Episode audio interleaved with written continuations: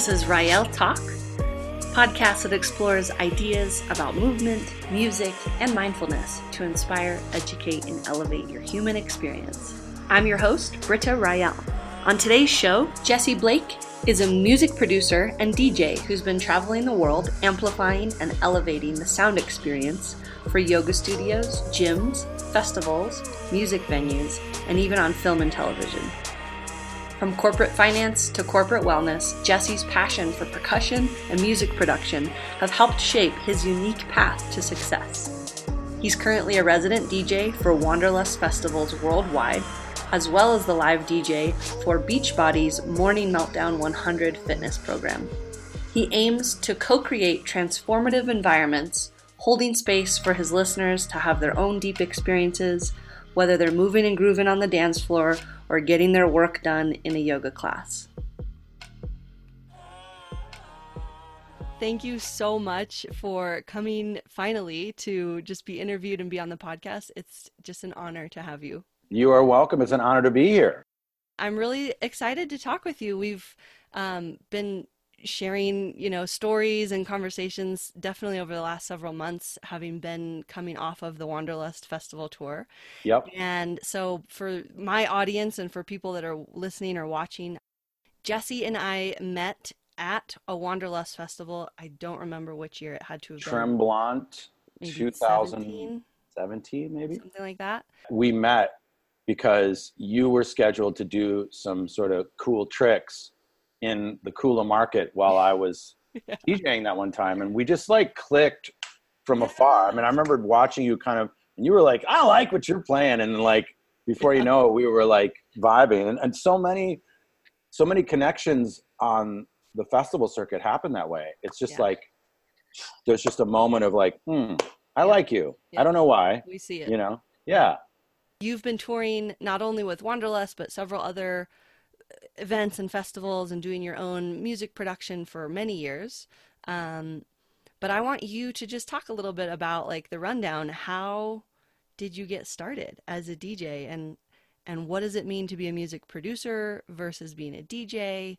And just give me a little bit of a, a the Jesse Blake history. Give you the Jesse Blake rundown. Yeah. Um, well, um, to sort of focus on the distinction between DJ and producer. Mm-hmm. Um, a music producer is some is just somebody who makes music, but uh, I think it, you would you would generally put it under the umbrella of electronic music or or sort of production that happens within the context of a um, a home studio or a studio that doesn't involve live musicians. Got you know, it. so there's that that would be uh, that would comprise the distinction between like an engineer mm-hmm. who would who would be working one of those huge boards you see in, in a in a big studio.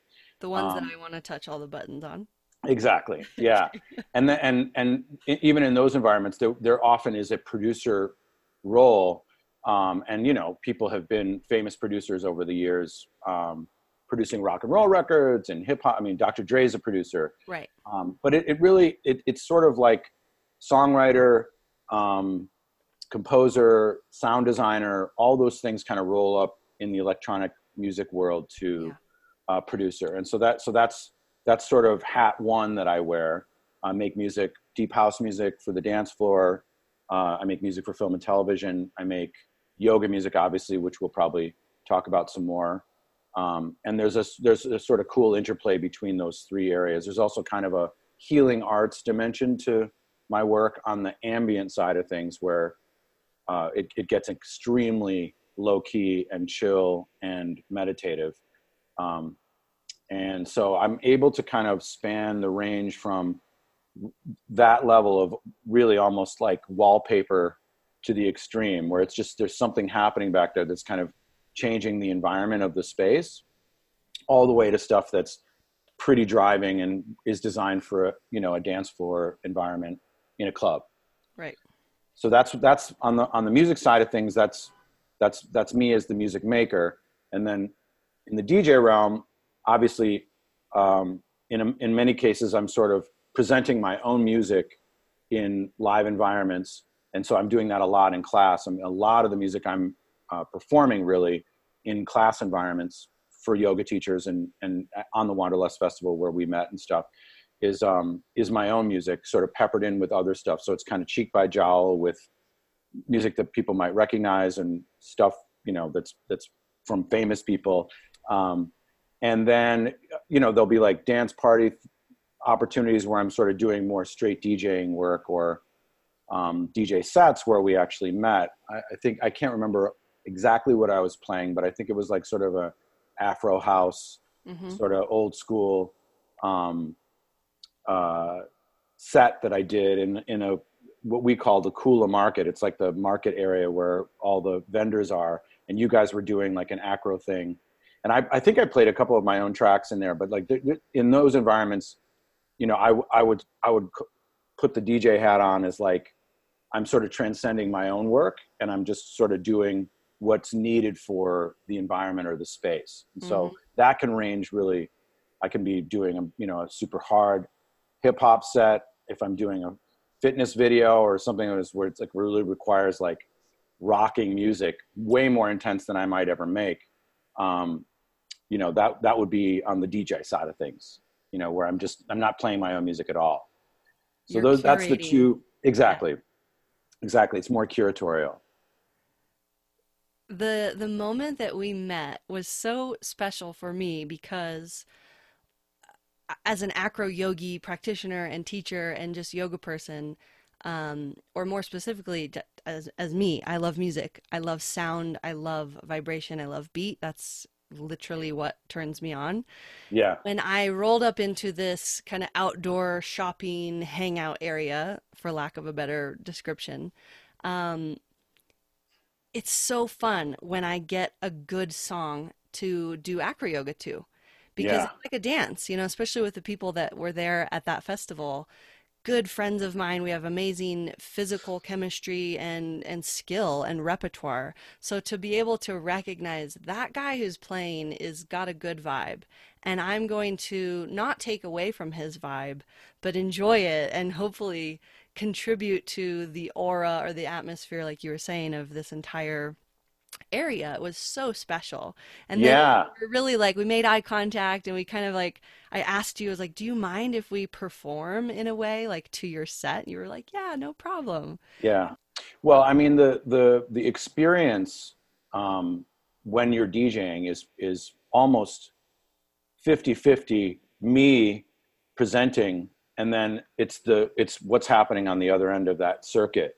You know, I mean, I, the, during the um, during an, an environment like that, I might start out in one direction, but like people are vibing on some element of something I play, and it's like, oh well, if you like that, maybe we could go in this direction, and then you're sort of riding the wave of their interest, Mhm. uh, and and if people are starting to kind of really dance and get in, get involved or whatever, it's it's dictating in this very intuitive way that I I actually don't entirely understand even after like 17 years of doing this professionally i like i don't quite get when that link clicks and you're it's like how did i know to choose this next track? Um, and it, and it was exactly the right choice for that environment those people in that time and place. And th- i remember very well that you guys kind of set up shop there and then a crowd started to form around you and people were like dancing but they were also watching you. And it, and I was literally playing to you guys and and sort of considering in a very I mean it was not rational. It wasn't like I was like this is great to do acro yoga to you know?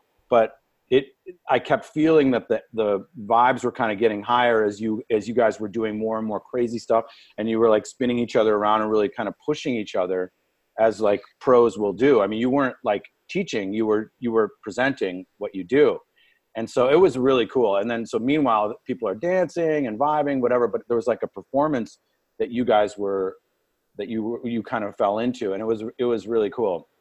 And also um, that connection that we had really like sort of started our friendship. And i'm i'm really interested in that that that is basically a, a really recurrent experience on tour. Because it's like you're so busy i'm so busy you know ships are passing you know you're on your way to do another class. I'm i mean there's many many people that it'll be like a year that i saw them from across but i never met them mm. or or even knew that they were necessarily working for the festival. And then there'll be these moments where you just vibe and it's like oh we get each other. We're going to be friends. And then you know i would see you in santa monica. I'd see you at a 108 in like denver or something. It's like oh my god hey. But we just always were cool and connected um, as as the festivals sort of uh, transpired. And I mean, it's just cool to remember that, that that moment was how it started. I definitely want to come back to talking about, you know, your role almost as a co-creator of experiences when you're DJing because it is so dependent on who you're DJing to or for or, or with. Um, but before we jump into that rabbit hole, um, why why did you choose this particular path as a as a DJ more than just someone who produces and writes music? And maybe you could talk a little bit about, you know, your background being really a drummer, a like a yeah. rock and roll like hardcore drummer. I mean, I've I've seen you. I've seen you drum. And it's it's hardcore and you're in it and you're sweaty and you're like loving it. So I want to hear a little bit about that story um, or that that iteration of Jesse and then sure. yeah how you how you got into more of this like you said cur- curatorial or curated experience as a dj um, well i mean the there is to, to imagine that i chose any of this is um, to really you know be way off base actually. I mean I, it, it chose me if anything. And i think it was just like a series of happy accidents that um, happened at, at sort of that, that, came into my life at crucial times. And so um, I went to school for percussion performance uh, in college um, and moved out to California the first time with all intents of, of being a rock and roll drummer, as you said. And, you know, my, my sort of uh, financial career, like how I made money during that whole time, has its own uh, arc that I can get into. But I ended up, you know, getting into the corporate world eventually and doing a bunch of stuff um, before the two met again and I started kind of making my living as a musician full time. And that was around 2002. But I was always in bands uh, and, and on tour a lot and, and cruising around and, you know, trying to make it quote unquote um, from the time that I was in my, you know, from the time I got out of college or whatever.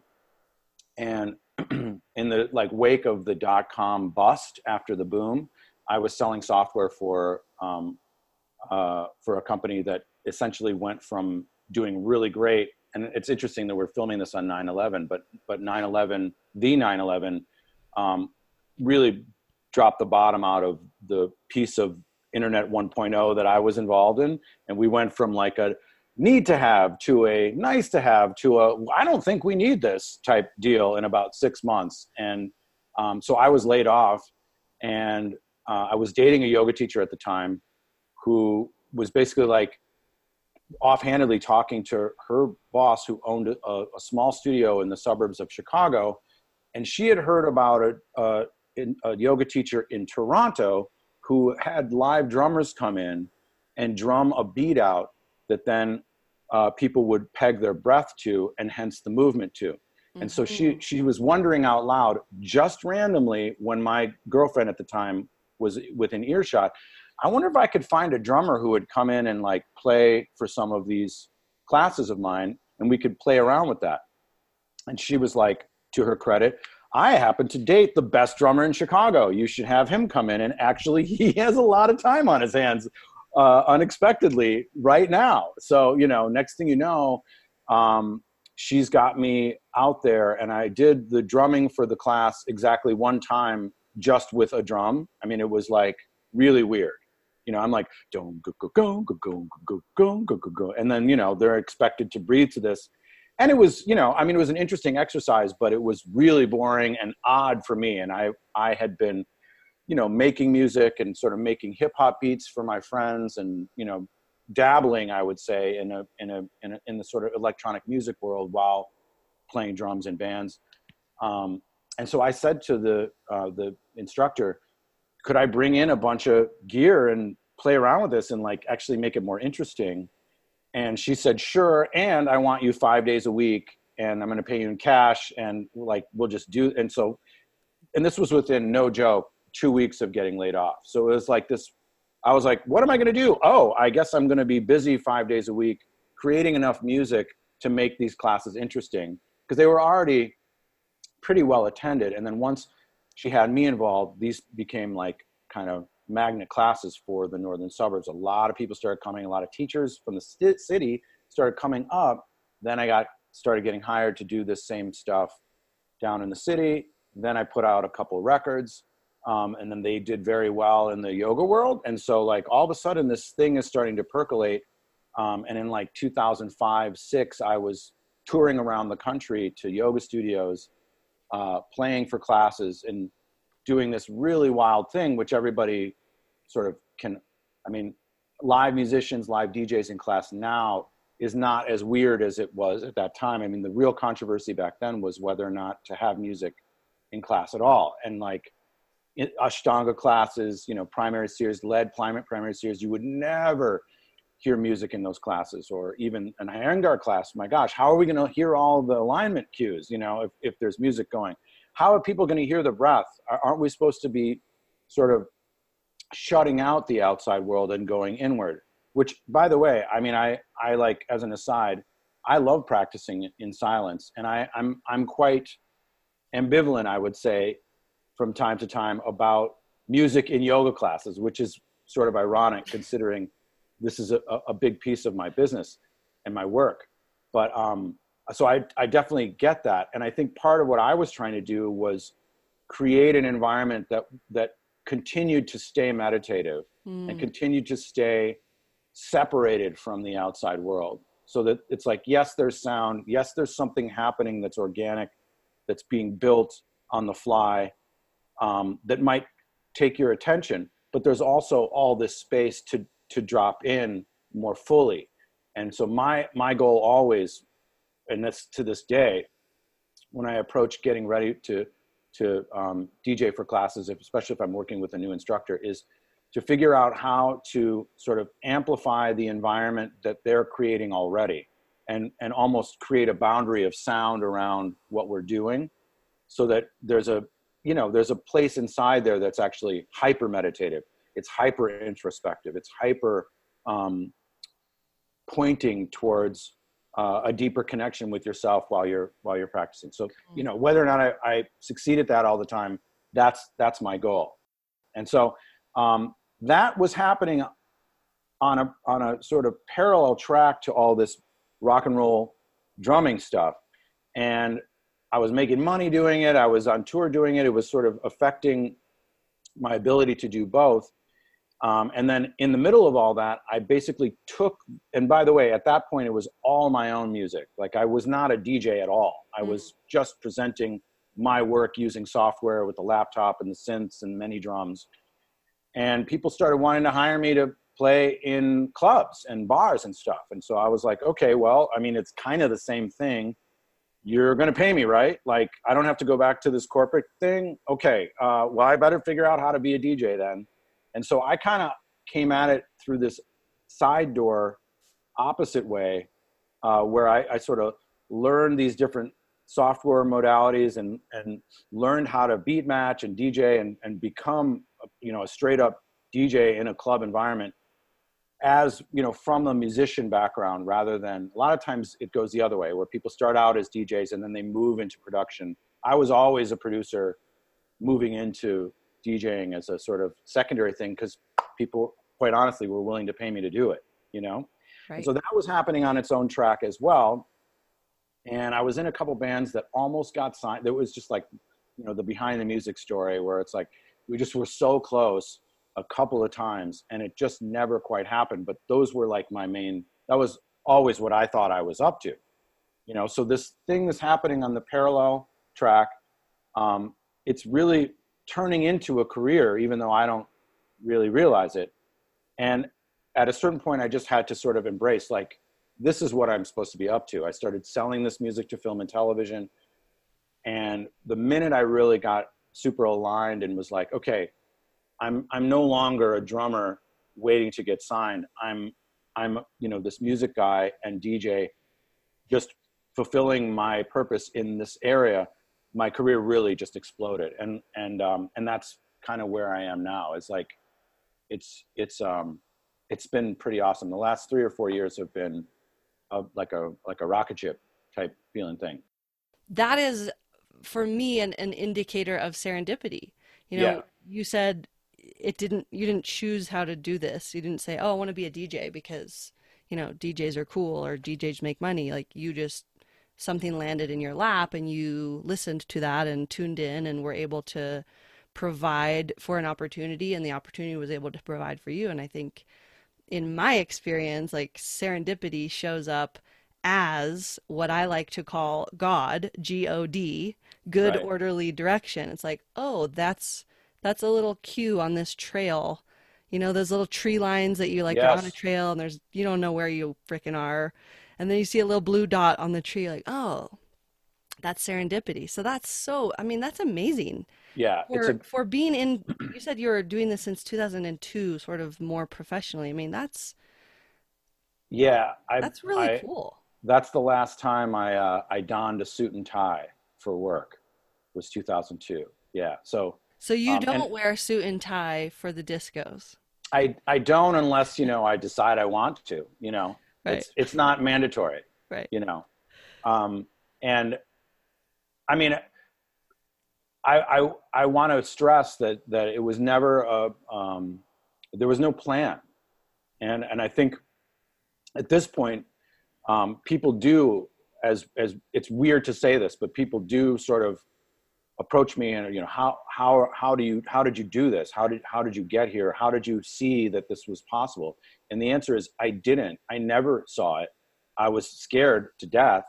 And it's just that the fear of going back to a sort of the cubicle thing that was really eating me alive. I mean i was good at what i was doing back then but but um, it was not my heart's purpose at all and um, and and really everyone who knew me and everyone who I worked with knew that they could feel it. I could feel it, but I, I just felt trapped. I didn't know, and they call it the golden handcuffs. It was like it was a good time to be doing what I was doing, and I was, you know, making good money. And, and I'm not sure if if uh, if the if I hadn't been fired, if I I don't know if I would have ever left. You know, mm-hmm. and so there really were these like sort of happy accidents that did not seem happy at the time. You know that uh, led me in this direction. And so I guess, you know, one of the sort of meta narrative points that I always try to make is like sometimes the, the, you, you, you don't really know where you're going. Like to your point of serendipity, it's like,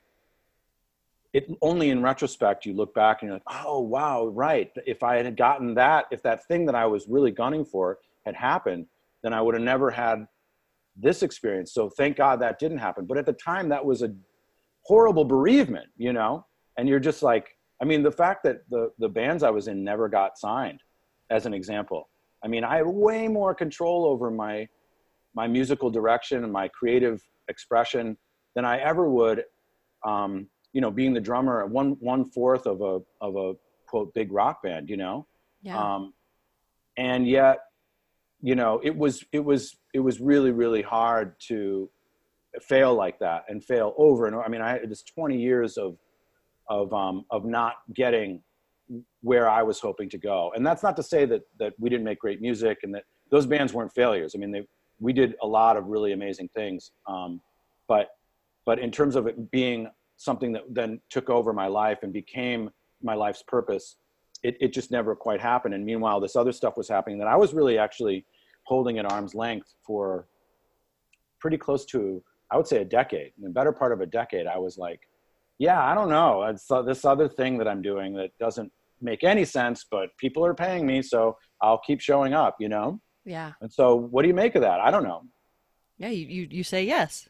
You say yes. Well, if, if it feels right enough to continue to keep doing it, you know, I mean, these, sometimes these things turn into these weird platitudes, but like, have you ever heard the phrase that, you know, the, the headlights on a road trip only have to show the next little bit of road you yeah. know or something to that effect some idea where it's like you don't have to see the end of the road trip to be okay on the road at night as long as you can see the next couple steps, quote unquote. Yeah. And I mean, I think it's just about getting better at you're at a crossroads. What's the next best choice? Maybe it isn't a good choice and a bad choice. Maybe it's like a kind of bad choice and a super bad choice. And like, so you're choosing the kind of bad choice or the like thing that doesn't make you want to, you know, scratch your eyes out more than the other more, thing. yeah. Right.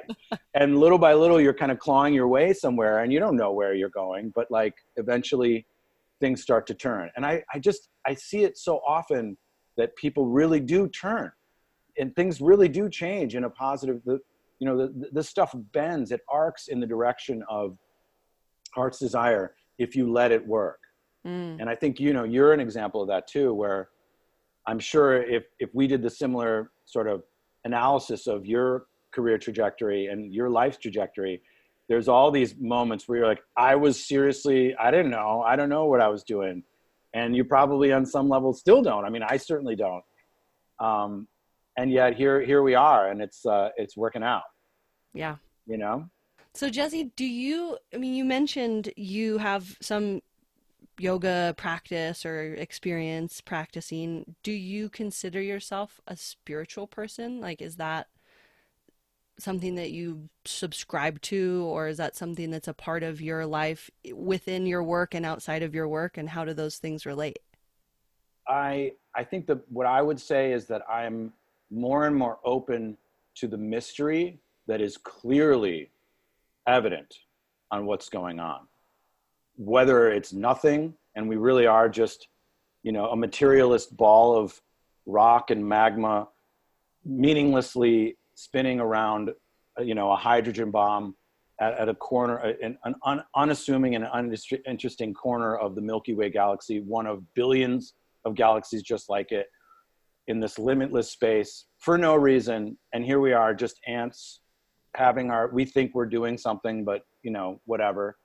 I mean, let's, that's like worst case scenario, let's say on one end. And on the other end, it's just completely organized. There's a whole plan here and a purpose, and we're immortal, limitless beings just playing around with cause and effect here in this time and space continuum that's been created uh, for us to sort of work out free will. I don't know. I mean, like, you know, maybe that's what's going on. And anything in between, including, you know, maybe even organized religion sort of might be true. I don't know. Like, you know, but, but my feeling is it's the thing that's undeniable is that we just don't, we're not created or we, we're not able to know what's going on.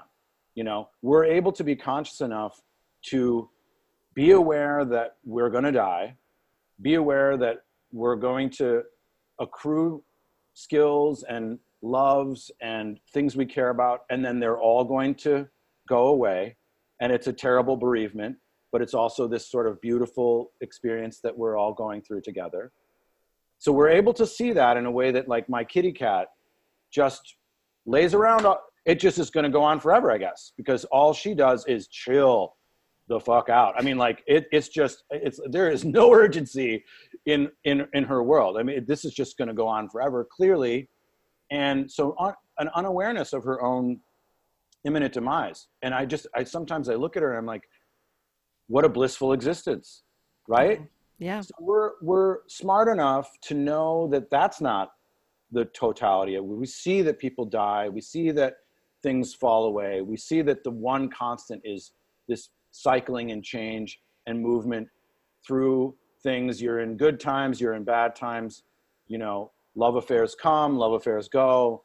You think you have it all together it all blows up but then that turns out to be the best thing that ever happened but then now it blows up again and like you know so there's a huge mystery. And so if if acknowledging that mystery and sort of trying more and more to kind of live and breathe in that space Mhm. and and not be too attached to um, a feeling that I know what's going on or that I can count on my little brain to really understand it and to kind of go with it and and and just accept that at the very least it's an unbelievable gift to have this level of cognition and control over my experience.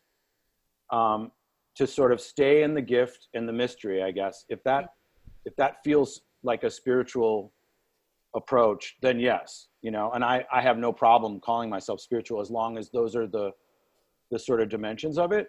I think where I get a little weirded out is um, sometimes I feel like people use spirituality or the sort of new age dimension of of approaching life to actually obfuscate some of these truths and to steer clear of the fact that suffering is is a major component of our of our time here. And there's this there's this feeling that people imagine that they're going to get out of get out of here you know and jim morrison's like no one gets out of here alive. Well no one gets out of here without really pretty brutal suffering if you're engaged you know? Yeah. And and um to the extent that a, a, a, a, quote spiritual person is saying no no no i mean that's just because you're not framing it right. Like it's it's all about um, realizing the, the beauty and i mean and all that's there but there's really harsh awful things too. And saying yes to all of it and being with all of it in all of the sort of i mean really just appalling awfulness that goes on just casually in our world people treating each other so awfully um, and and really you just are like there's a god involved in all this? Like are you serious somebody planned this? Like right. you know i mean they have a lot to answer for. I mean if right. there's a comment card at the end of talk this, to those people. that's right. I'm going to be like hey listen we need to tighten some of this customer service up. I mean it's really this isn't as good of an experience as it could be you know? Um and so well, you know, i'm going to interject you there because that's a that's a huge part of what I view your role in both music and like these transformational experiences that happen specifically at a festival setting yeah. is that you have this awareness and skill to help control or or present an environment or an experience for people. And how is that? Like how is it for you being kind of in the back seat but also in the control booth you know right. facilitating these big experiences for people for example at wanderlust like we talked about you you dj or present the scope of very profound quiet deep ambient you know quote spiritual experiences for people right. in classes and to the other side of the spectrum really really high fucking vibrant, high energy house music, house dance, dancing. dance music, which Kundalini. is also transformational. Yes. So you're the voyeur. Like, what do you see happening on the floor, and how does that? I want to know just a little bit more about how you choose to engage, or how do you choose to control, and how you're conscious of what people are experiencing, or or, or are you? Such a good, such a good question, and and such a like huge topic. It's like I could go in like, you know, so many directions. Yeah. Trying to answer it, but um, I would say that um, when that my job is to sort of almost drop into I don't know if it's beta waves or whatever whatever that place is where you're you're almost operating from pure intuition. Mm-hmm. Um, the more I try to plan things, the more I have a you know if I'm working with a new instructor, say in a festival environment, and especially if I know that there's going to be a lot of people there, I, I I'm always nervous because there's this feeling of like, how do I do it? Uh, what what am I going to play? What am I going to do? And my job is to sort of just stay calm, stay open, stay ready to receive the sort of, uh, you know, the the sort of big intelligence, I guess you'd say, from the experience, the environment, and it, it's it's not that different than what I was describing earlier when you're when I'm DJing when I'm straight DJing in a club environment or you know really for anything there's there's this intuitive link up that that comes and and I I can't tell you where the spark of like oh this this is going to be the next I get it I know where I'm going mm. so my job is to sort of prepare my you know I work with a series of software templates and I, I, I have a bunch of my own music that's plugged in there. I have like sound making elements that I can control on the fly.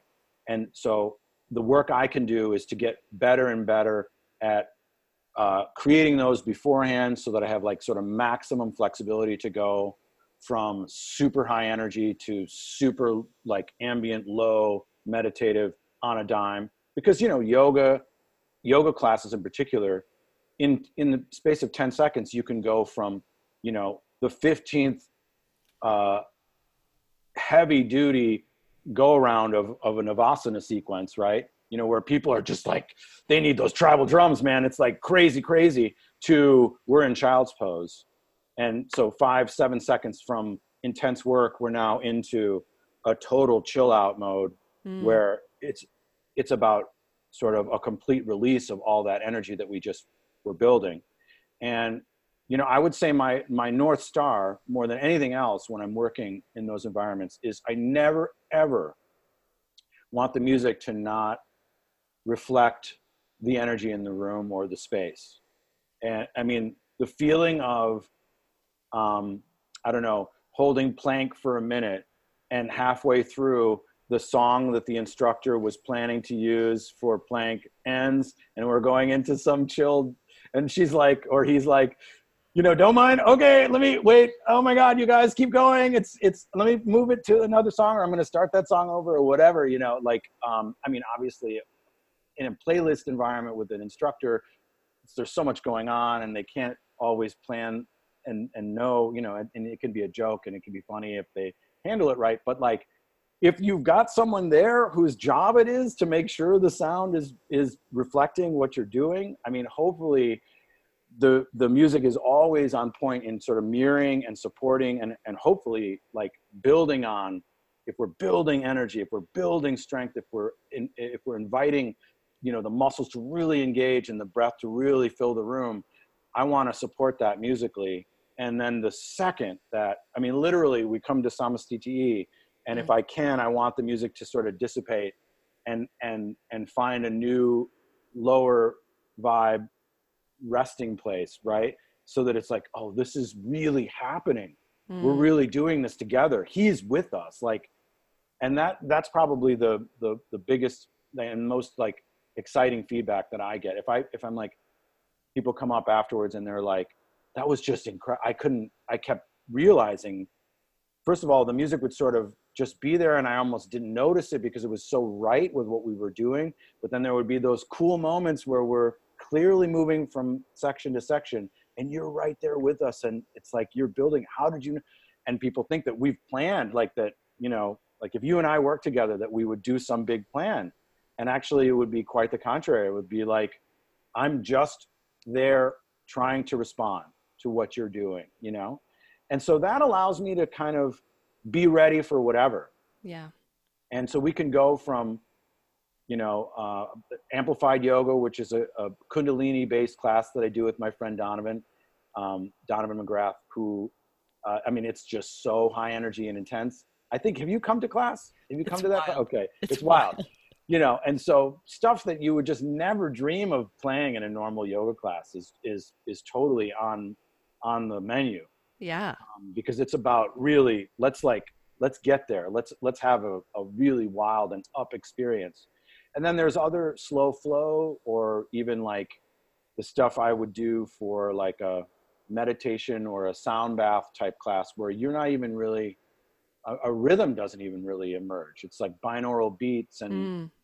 and we're trying to sort of uh, facilitate almost a psychedelic level of meditative experience. Like all that's available to me and i can kind of run from one gamma to the other uh, as we're working. And so that's that's that's where i'm coming that's the goal i'm trying to uh, get to.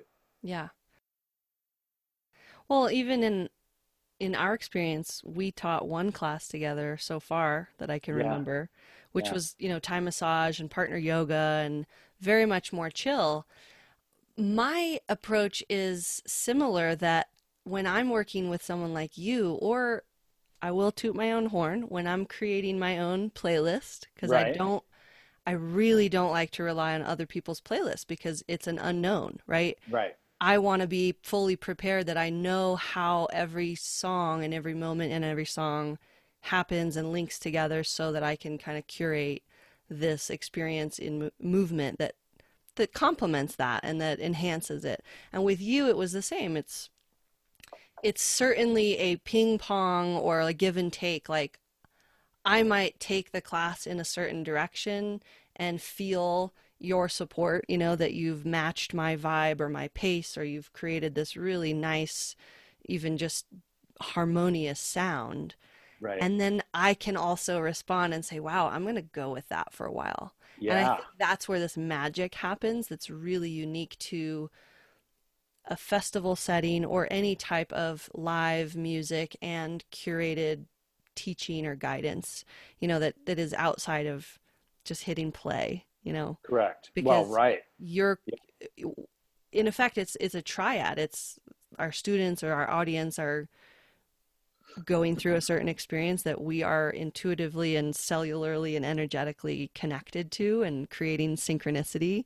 And then we're both there to just support that and guide it and come back and know when when to ebb and when to flow. And i think that's it's just profound. Like that's Yeah. a, that's such a beautiful part of our our human experience that we get this level of like you said conscientious control. I've noticed that led classes, as opposed to taught classes, tend to do better with a live musician or a live artist working with for this very reason, because you're inviting the class to have an experience, and then I'm participating in sort of building up and and perhaps helping you set a foundation for something then maybe i'm in i'm influencing you to go in a certain direction but you're leading them through an experience as opposed to teaching the practice of yoga right? And that that has its place too. Yeah. But um, sometimes folks can get kind of workshop oriented which like i love that. In fact i love workshop oriented classes to take because i want to make sure i'm staying safe you know in, in the in the work that i'm doing when i'm a, a yoga practitioner. Um, and my impulse in those environments is to come down to silence right? Because it's like it is a class first. Folks are there to presumably learn or have an experience involving you know a learning and going through whatever the instructor is sort of setting up. And um, you know i've noticed it's like if i pull the music away in that vacuum there's actually more attention brought to the voice and what the instructor is saying so it can be really powerful but if that's happening all the time this is sort of just a note to yoga teachers that might be watching and and just folks thinking about i've been i've been thinking about this obviously a lot over the years.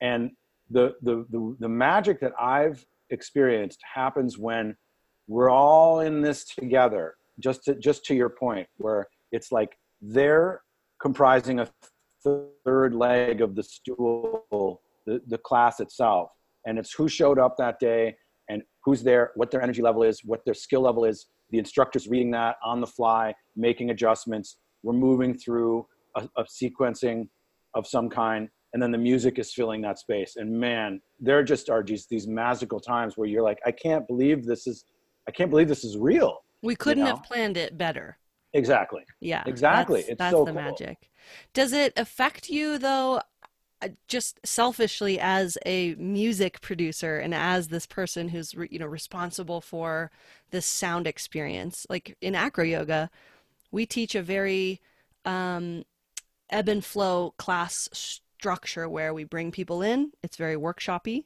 We talk we demo we ask questions and then we go and give them actual free time to practice. And it's very different from let's say a vinyasa class or a led experience like amplified where it's it's he's narrating you know every bit of the class.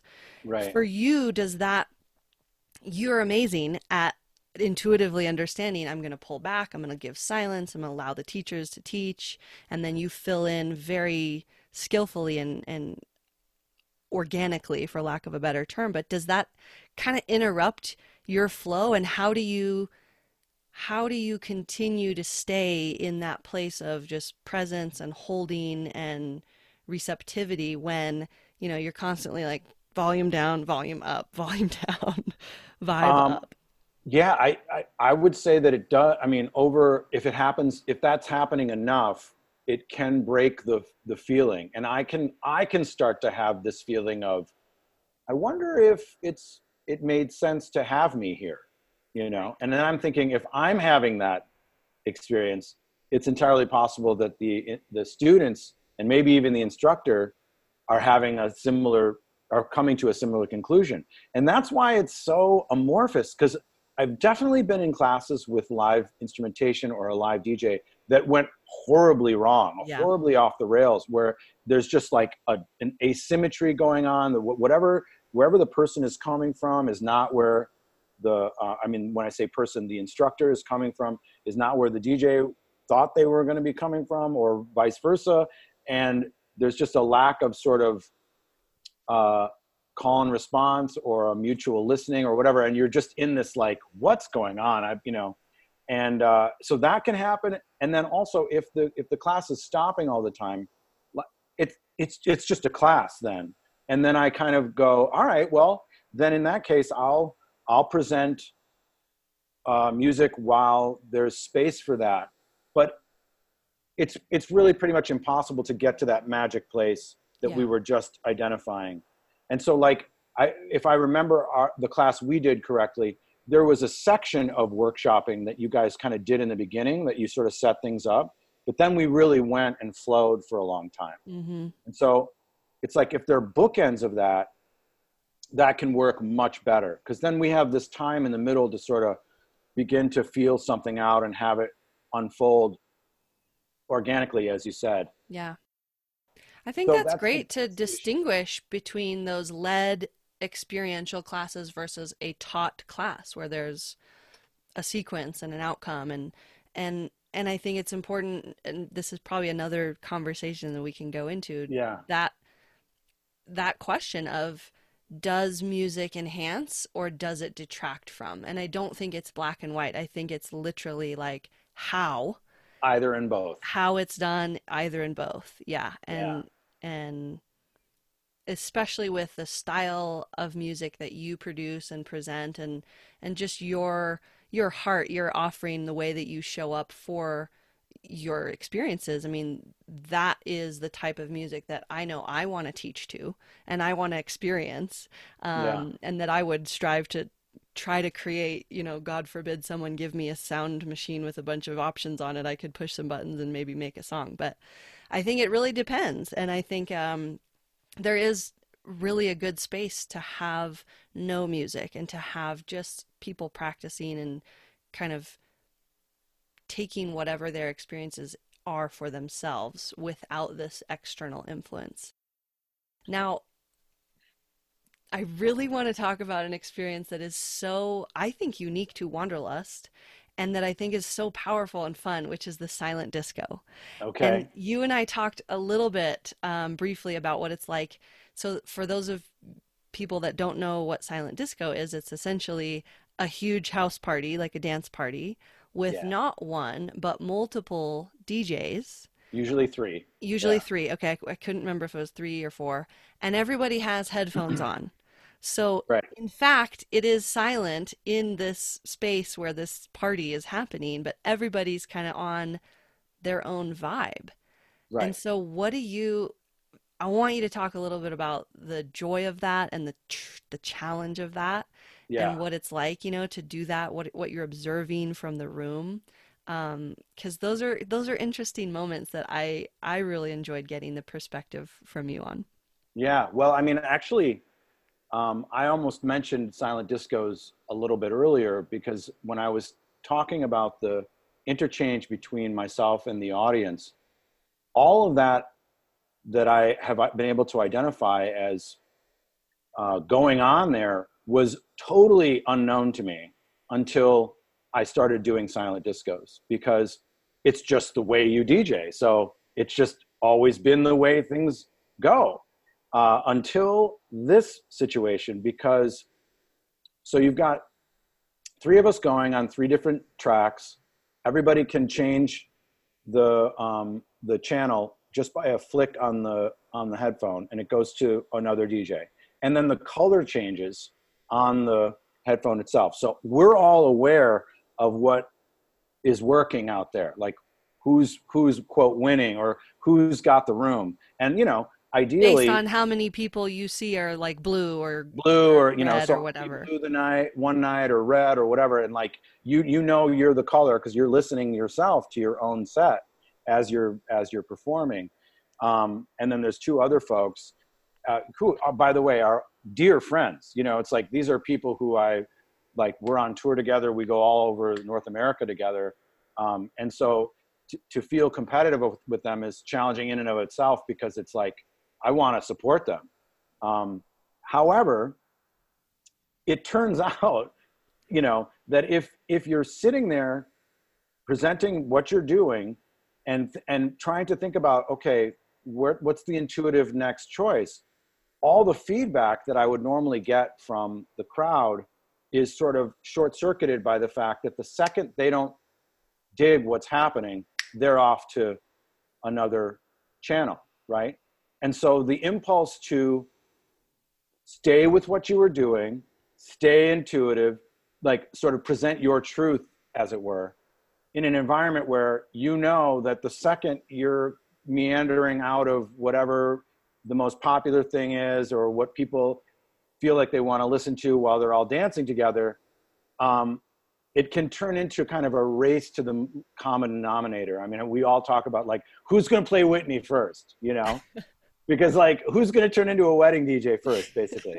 because like the impulse of losing the entire room, and it's like you and three people in the way back. Are you even DJing anymore? I mean, it really, it's like this weird existential feeling. Like if a DJ is DJing in the woods for themselves, are they DJing? I mean, is it just you playing music for yourself? It requires a crowd listening to right. do the thing that you're trying to do. There's a symbiosis, there's an interchange, there's a circuit that connects where it's like, ah, I've got you. I know where we're going. Let's feel right. this out. Ooh, what, what if I make this choice? Ooh, an 80s vibe. You like that? Well, what if I throw it this way? Or, I mean, there's a, there might be a BPM or a tempo change. It's like, I know I want to get here and I have a plan of three or four tracks to get me there artfully and it's going to be cool and there's going to be a transition and people are going to go like oh my god i can't believe you you know mix those two songs together or the drop happens and it's like unexpected. But if there's no one there to hear it or in the process of building that story they all leave and then the drop happens and there's no one there but you and you're like that was awesome and i'm alone listening to it by myself i mean or your plan gets completely derailed totally. You know you see maybe your like your headlight um, analogy. You see the next three steps in your mind of oh i know that i'm going to get to this song and i know these beats and i know how i'm going to build it. And then you see everybody turn to the red channel and you're like damn it. Right. What do i do now? And so we talked. It, it comes back to that moment of okay here's what i'm given. What do i choose next? How do i recalibrate? Do i stay the path. Do i stay the path of quote i guess you'd say my truth right? Yeah. so like a way to appro- approach it is to say I, okay i'm not i'm not caring actually what the crowd is doing. I'm just presenting a set of music that's what i want to play. And i'm pleasing myself and i don't care at all. And there have been times that i've actually arrived in that space like quite resentfully and angrily because I just don't feel like I'm getting any traction with these people, you know? And then it actually happened in Stratton this year where I was just like off the reservation. I mean, I was like, I'm done with this. I'm never doing this again. I ate this so much. I'm just going to play, you know, deep house. I'm going to play what I would play in a club if I were doing my set. And I don't care if it's popular and I don't care if it's just me listening. And I was so unaware that it was only when somebody was like, yo, and into my field of vision like great job. And i looked up and like i had this whole crew right in front of me that was like super duper feeling what i was doing. Mm. um, that i realized oh okay.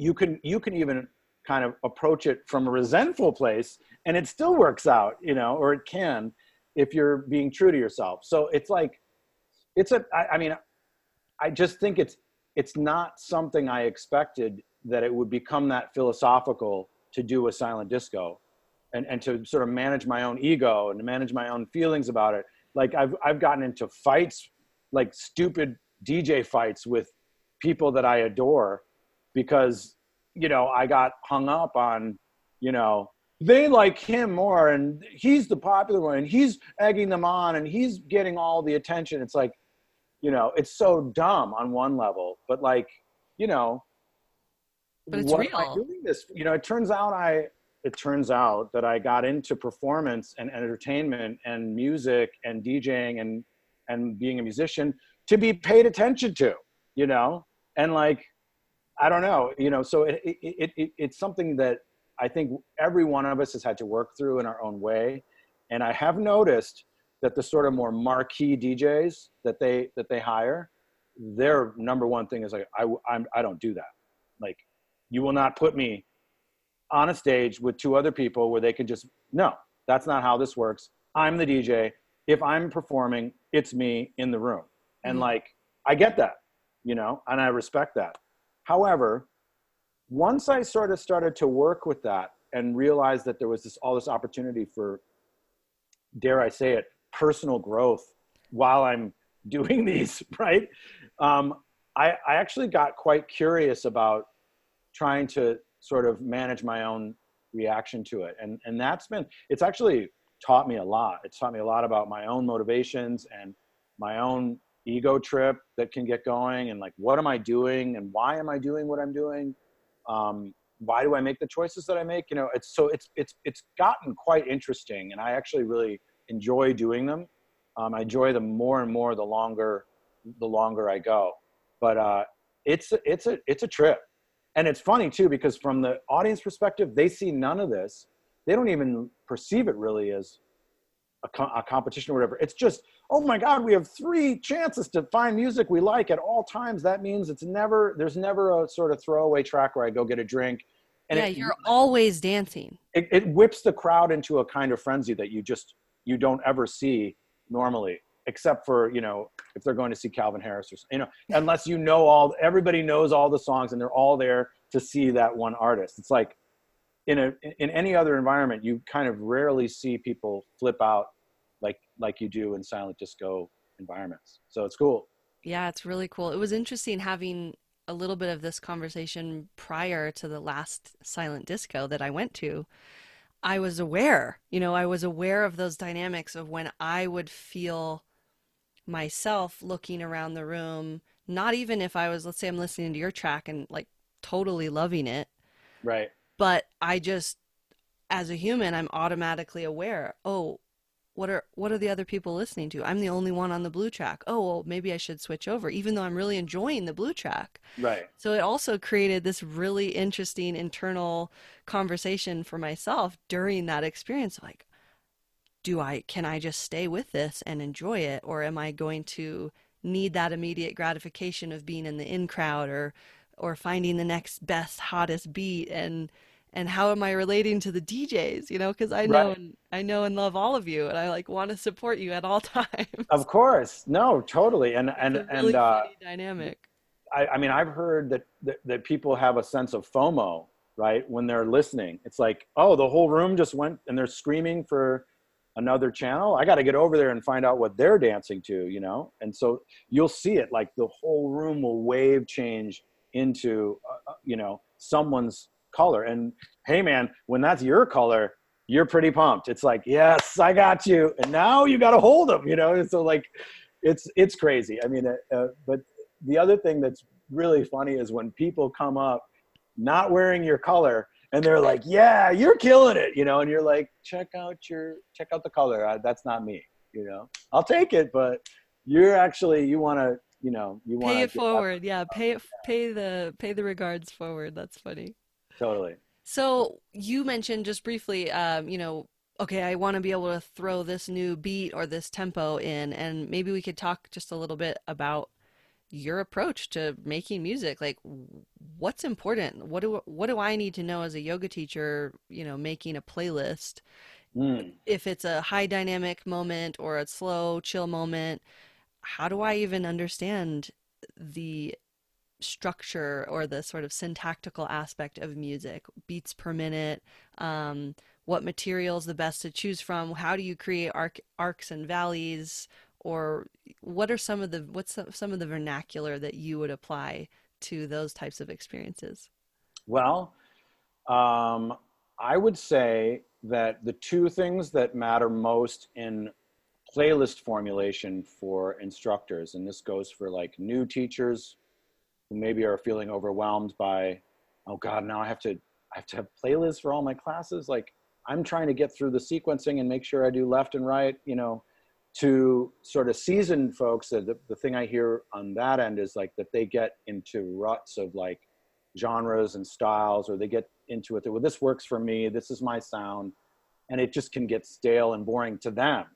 And so how to, how to sort of change that up I think it's a it's sort of an ongoing process on both ends of the experience spectrum with instructors. I'd say the two things that are most important to me when I'm in a class is, as I said before, that the that the energy and the sort of vibe level of of the music offering at any given time in class is consonant with what's ha- what's happening in the room, right? So like if if we're starting out with some like banging hip hop track, but we're in child's pose, right? It's like what that's doing is even if I love the song, it's it's creating a sort of discordant thing where at the very least I'm noticing it and and and it's becoming the focus of my attention where I'm like, now why would why would she choose this or he choose this song right now? Um, there must be a reason. Um, does the person think this is you know what i mean and so now i'm there not in the room not in my body not breathing right so the energy level actually matching what's happening allows it to be one less thing that you're noticing about the music in a distracting way mm-hmm. so that the, the the times where i really feel like the music works in class i think that's that's probably the biggest thing is that it's like if I'm working, the music's working. If I'm chilling, the music's chilling. It's, there's, a, there's an intelligence to the story arc of the playlist that roughly corresponds with where the instructor is taking the class. And I mean, I, like I said, you know, you can never do this perfectly. And I don't think there's anything wrong with jumping up and going, you know, I thought we were going to be in backbends. And so Led Zeppelin's on, but we're still in this forward fold sequence that it doesn't feel right. So we're gonna, you know, and then the only thing I would say technically is, you know, bring the volume down slowly when you're moving out of something. Yeah. Don't just press stop, right? And that's just a pet peeve of mine. But like me too. Um, you know, sort of attention to these little details t- tells me that the instructor's with us, that they care about what's what's going on that they're they're together that this is about creating a, a mindful space so be mindful you know about the choices that are being made throughout right obviously knowing that there's going to be times where things mismatch and have fun with that like who cares? It's a yoga class right? So there's that. But then the other thing i think which is almost as important is a sort of authentic and truthful um, relating that the instructor has to the music. And so that's where I think a person can really put their mark on it and make the class theirs. It's like you can, I mean, I've been to whatever, I, I know of like black metal yoga classes in Sweden, right? I just read about that. Um, I've been to like booty house, hard trap music classes where you're like, if the instructor wasn't selling this right now, and just feeling it and with and, and had just sort of designed sequencing or movement basis that that worked with what we were doing this would just completely fall apart like it doesn't make any sense on paper and yet not only does it make sense it's like really working. And it it's unique and it's interesting and it's fun. Like it's not another flute with tabla drums. It's like you, you know like let's make it ours. Let's make it you like i think that authenticity shining through as long as the energy is matching man more power. And I, I i'm a big proponent of like anything goes if if you're if it's music you really like like make it make it fit you know? Make a client of mine um, when i was working actually at google was a big fan of heavy metal. He said a lot of he and his coworkers as engineers would zone out in their headphones and code away. And listen to heavy metal, like really intense. And I was like, wow, that's so interesting. Like, I love that you're into that.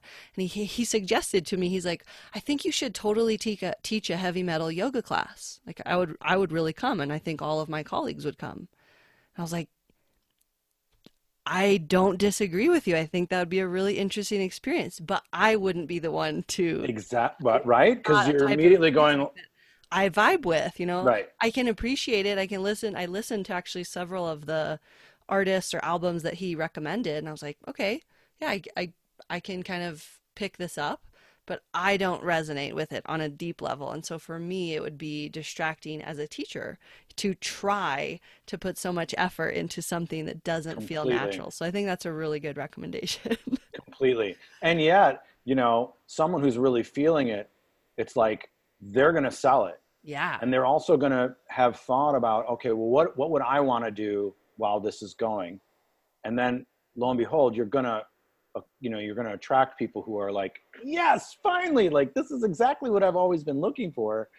Thank God you're out in the world doing your version of this, you know, and, yeah. and thank God we're all different enough and sort of quirky and weird enough that there's room for all that, you know, that it's like, um, so I'm a big proponent of like anything goes. However, I might also steer people toward this is some like inside baseball technical stuff, but like mm-hmm. genres like uh, down tempo, uh, instrumental, and like instrumental down tempo, chill out, chill, ambient, deep house. Um, those are genres where a lot of good, juicy starting point for class, or maybe like getting us going in a certain set, set of like more um, vibrant, rigorous, uh, rigorous sequencing can can can live. And I think on balance, it's really good to try to pepper in instrumental music that isn't as well known because you know, first of all, it draws attention to those well-known tracks when they come. But if it's a playlist that's just song after song after song that people recognize, um, no, no shade, like that can totally work. But it, it can feel less curated.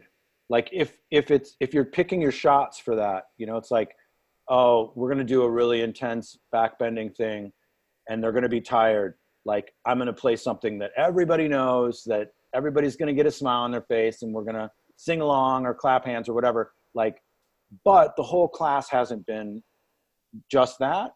I think that can like draw more attention to those moments of like surprise and delight as they say. It's mm. like oh my god i love this song or i haven't heard this in forever or, elton john no way. Okay i'll do another back bend you know that kind of thing. Um, and so yeah those genres uh, can help. And then you mentioned bpm and I mean, that is a vast topic. Um, so we could probably do a whole podcast just on that. But you like on Spotify, there are tons of playlists that are that people have made that are BPM driven. So it's Beats like they've gone and done the work of figuring out, oh, these are the right tempos for this BPM range.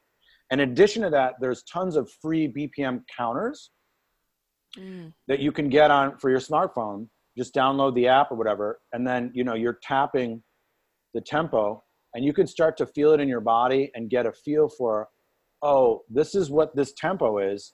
And if you want you can start to play around with what are the breath intervals that best correspond with different phases of class right? Because different tempos work at different times. And even if you're not teaching to the to the beat to have a tempo range that really sort of speaks to the the deep breathing let's say that you might want during a meditative section or where we're really holding postures and we're focusing on the breath. Inhale and you're counting the exhales and it's like we're going to do five more. Oh my god all right? So like just to have a, a, a beat that's actually correspondent with where you might want their breath to land can be really useful in a sort of um, like intuitive, non-conscious way. Um, and so to speak to that, I would say like 58 or 59 BPM to 60 BPM, which is actually one beat per second, right? So that's like, so I mean, BPMs exist in the actual minute. They're just called seconds, right? So just if you can like think of that, that's all BPM is beats per minute. Um, so 60 on the low end and like 74 on the high end, and you can like type those into Spotify or iTunes mm-hmm. or you know Apple Music, and there'll be playlists that give you an idea. Okay, oh that's that's 65, right? That's that's what that tempo is, and then you try pegging your own breath to that, and getting good at knowing and, and intuiting when that change is happening. At a certain point, you might even feel comfortable teaching that a little bit.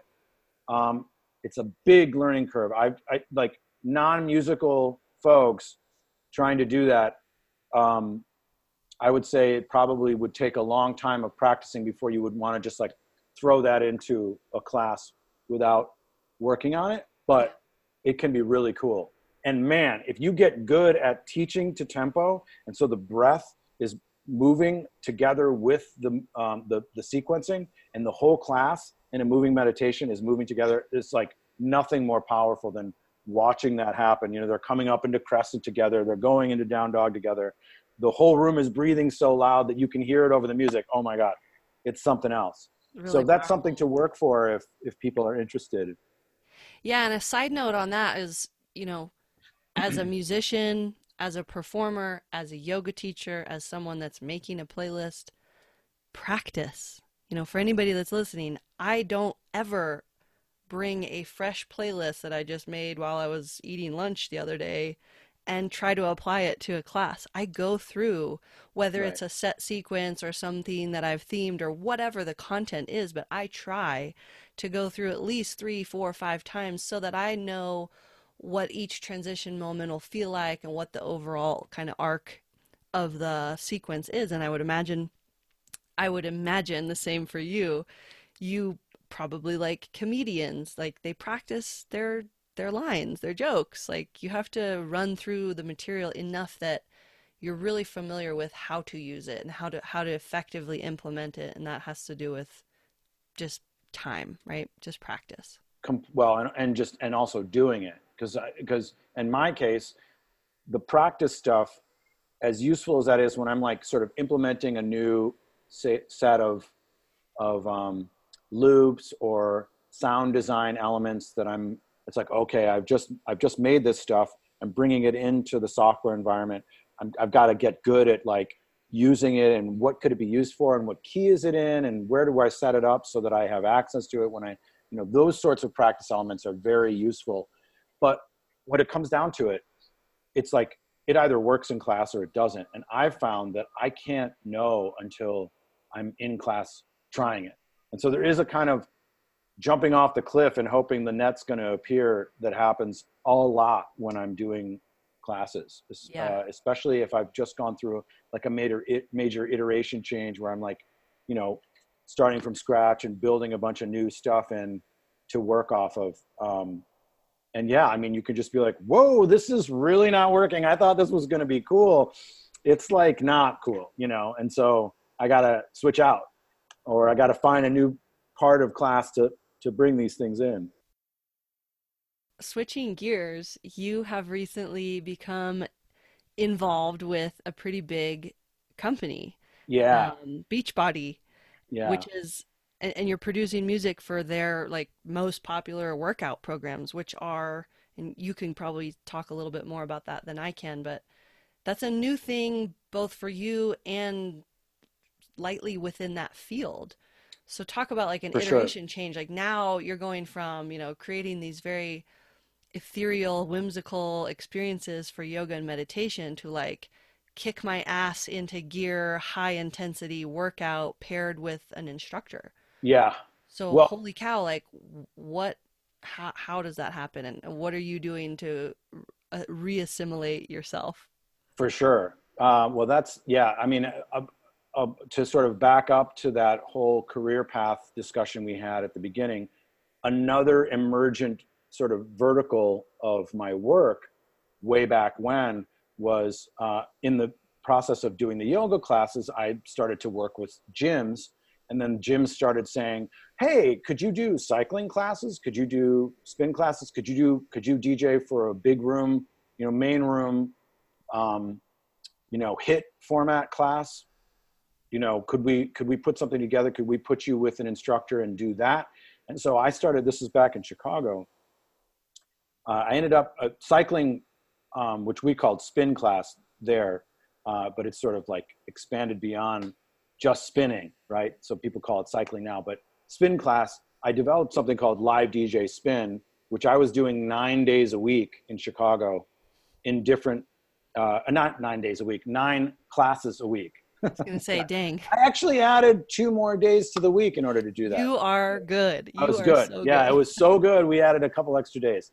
Um, but yeah, so uh, the, these classes were, you know, super well attended and, and got were really exciting and it got me really good at doing stuff that had nothing to do with the sort of slow pace of yoga and had everything to do with like like as you said like ass kicking just sweating it out going crazy really quick transitions you know 30 seconds on 15 seconds off uh, creating systems so that i could respond that quickly on the fly live so that's been going and then when I moved to LA, I continued to do that with Equinox, and I started working with them making a customized playlist for their signature formats. So all over the world, globally, uh, Equinox, the the fitness company and and sort of health club uh, location, they have signature formats that increasingly use pre-made mixes, and I'm the one who does all of those worldwide. So that's wow. a, that's a thing I've been doing for a couple of years and because of that i got onto beachbody's radar and so yeah they they hired me to be the very first not only um, dj involved in a, a, workout program but i'm actually on set on film i'm sort of like the paul shaffer to uh, jericho mcmatthews is david letterman right it was like it's like she's teaching the workouts she's the focus but I'm the sort of comic relief and I provide the music and I'm like That's dancing around analogy. and having a having a great time. Sort of, I'm the sugar that helps the medicine go down. You know what I'm saying? Um, and and all a lot of this sort of really organically transpired on set where um, it, it just became clear that it was interesting to the test group that I was there and, and that the interactions that we were having sort of expanded exponentially from what I think they initially thought because it just it was so much fun to like be creating this sort of dance party environment and really like a, a fun time for them to work out to. So the, the program's called Morning Meltdown 100. It was 100 workouts, 100 custom mixes, huge project. I've never worked wow. so hard in my entire life. This is I spent three and a half months working on this, filming it, uh, and then curating it, sourcing all the music, and then building essentially modules of the playlist because the timings were so quick and we we needed it perfect on film that some of the modules I, I pre-recorded in my home studio but then we also needed it to be live so i'm like live scratching and i'm actually you know beat juggling between mixes and like doing a bunch of stuff that had to happen on the fly because we wanted it to feel like oh no I'm, he's really there making it happen in, in the room and so um, one of the outgrowths of that is that the music that we're hearing on set is what the folks at home are, are hearing. And that's actually totally revolutionary, I guess. Like yeah. it's usually that they film it to a click track or to some background music and then they sort of superimpose music after the fact, which never feels the same. It doesn't feel as vibrant. There's no response to it's like, "Ooh, I love this song," or you know, "I heard those lyrics." Like, let's sing that out loud together like all that stuff can happen when it's the same music that you're that you're listening to at home that we were working out to and using when we made it so it's just been this like cool learning process i think for beachbody and for me and honestly the response has been bonkers like way beyond uh, we, we broke all these records like 300000 people are doing the workout right now. There's 1.5 million that are slated to do it in the next iteration. So it's just been like beyond anyone's wildest dreams of of of successful.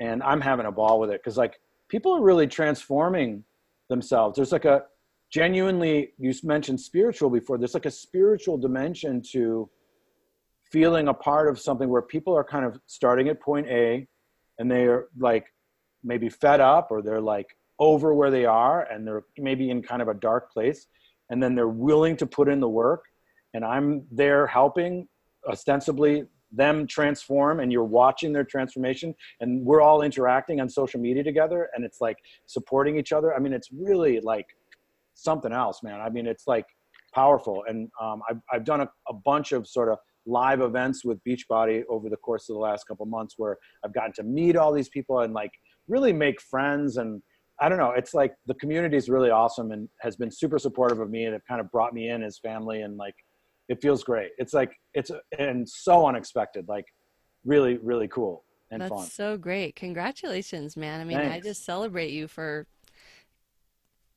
being being who you are and doing what you're doing and having that interchange that we talked about. It's so exciting to see you popping yeah. up everywhere. I mean, I see I see your name now everywhere. Like, wow. oh, cool.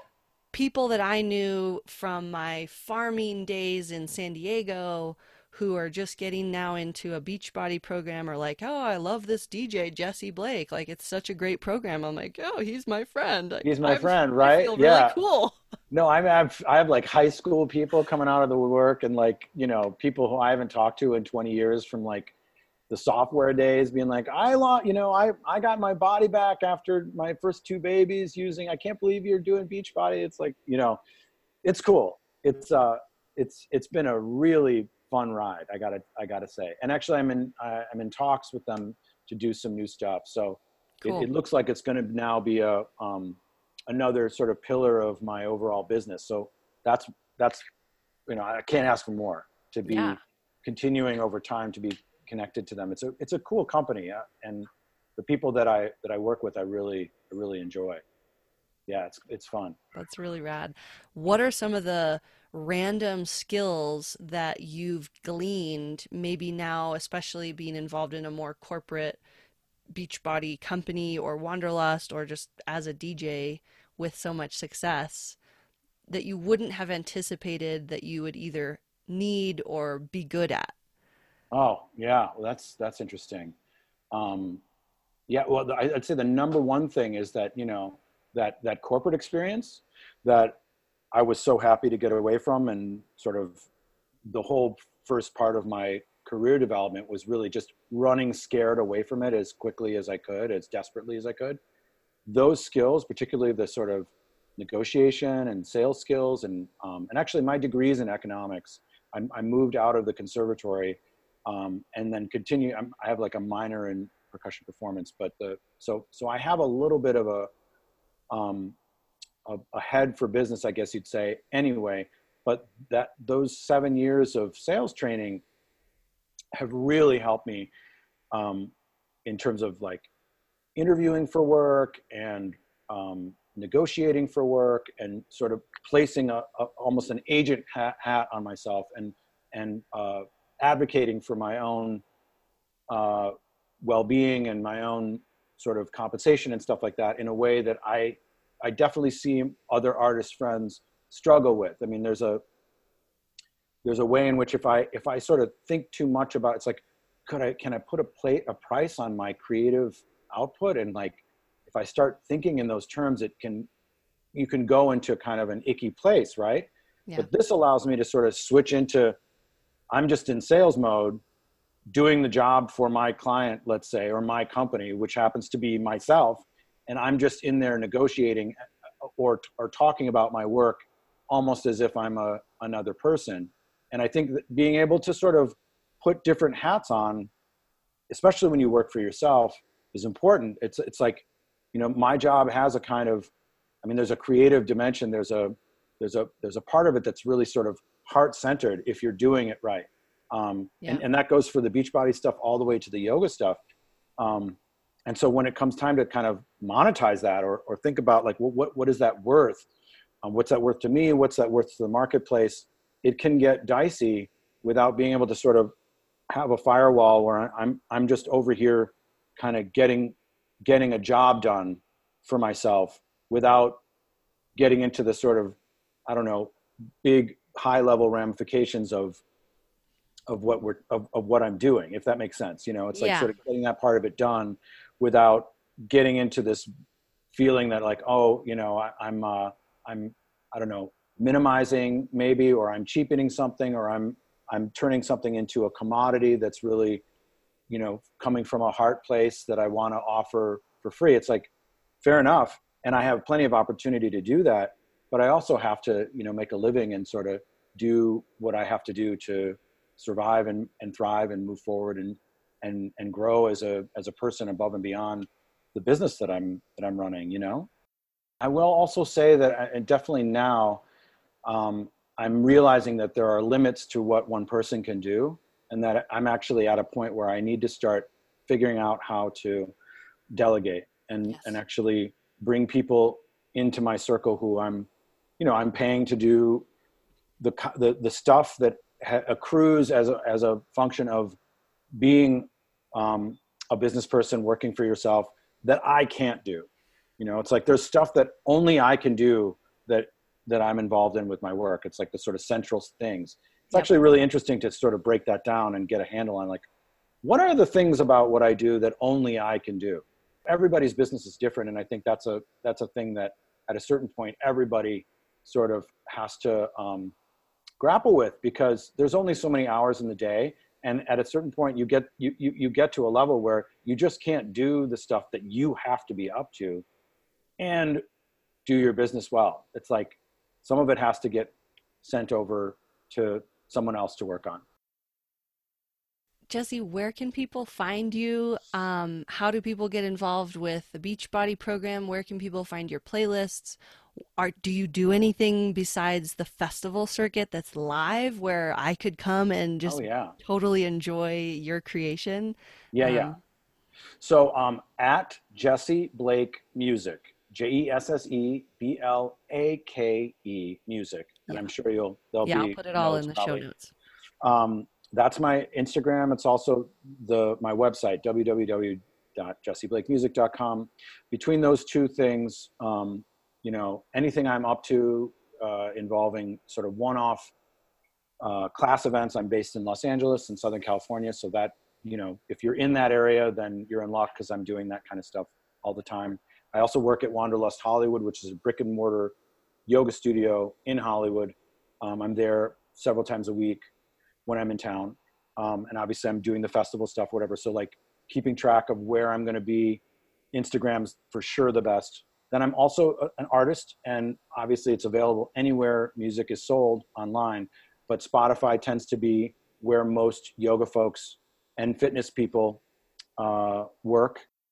And so I'm the only Jesse Blake on there. So if you type in Jesse Blake, there's a, almost 50 tracks. They range from, I mean, they're all sort of yoga inspired, I, I'd say, but there's there's everything from, like I said, super ambient mellow stuff, um, to pretty high energy deep house music. There's a couple of albums that are designed to sort of set it and forget it. You press play, and a beat emerges actually that you can peg your breath to, and it sort of transmogrifies over the course of a of a yoga class, and you can sort of just play pieces of it or use all of it. I mean, it's available uh, to use in that capacity. Um, so that's me as an individual artist making music, and there's oh, I have a lot of stuff that's coming out this year, a lot of lot of music coming into coming online.